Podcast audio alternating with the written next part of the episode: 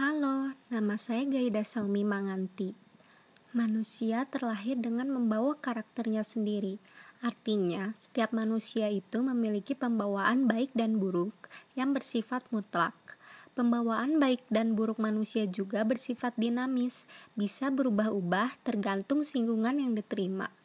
Yang bersifat tetap adalah karakter seseorang, bisa bersifat baik atau buruk. Karakter dibangun dan diukir dari sejak lahir melalui otoritas sendiri dan pengaruh pendidikan dari luar seperti orang tua, keluarga, saudara, teman, lingkungan sekitar, dan lain-lain. Seseorang akan mempunyai karakter yang baik ketika lingkungannya selalu memberikan pemahaman dan tindakan yang baik. Tentu pengalaman juga sangat berperan dalam membentuk karakter seseorang, dan itu dimulai terbentuk dan terukir dari sejak kecil. Maka peranan keluarga, lingkungan masyarakat, maupun sekolah sangat berperan penting untuk membangun karakter seseorang.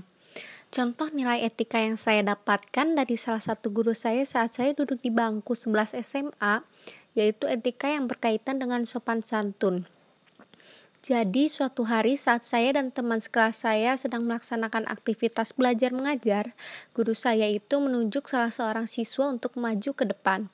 Saat siswa tersebut sudah maju ke depan, kemudian guru saya menyuruh siswa tersebut kembali ke tempat duduknya dan mengulangi lagi maju ke depan.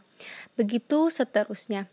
Sampai kami tidak paham apa tujuan dari hal tersebut, dan guru saya memberitahu saat kami berjalan di depan maupun melewati orang tua, kami harus membungkuk, dan terkadang saat akan memulai pembelajaran, guru saya pun akan mengecek kerapihan seragam siswa, karena terkadang beberapa siswa selalu mengeluarkan kemeja seragamnya dari celana, dan guru saya akan menunjuk beberapa orang untuk maju ke depan, dan apabila ada salah satu yang tidak membungkukkan badan, maka mereka disuruh mengulangi hal tersebut sampai semuanya membungkuk.